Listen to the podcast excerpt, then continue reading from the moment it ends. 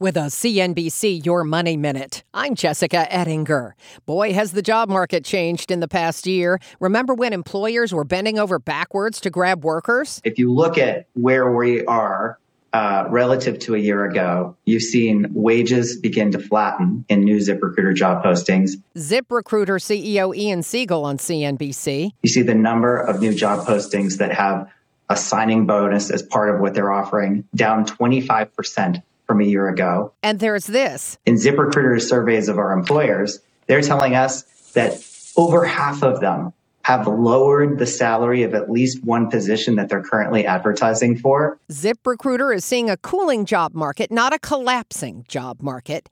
And that's really what the Fed wants to see. Lots more on the job market and finding a better job at CNBC.com. I'm Jessica Ettinger, CNBC.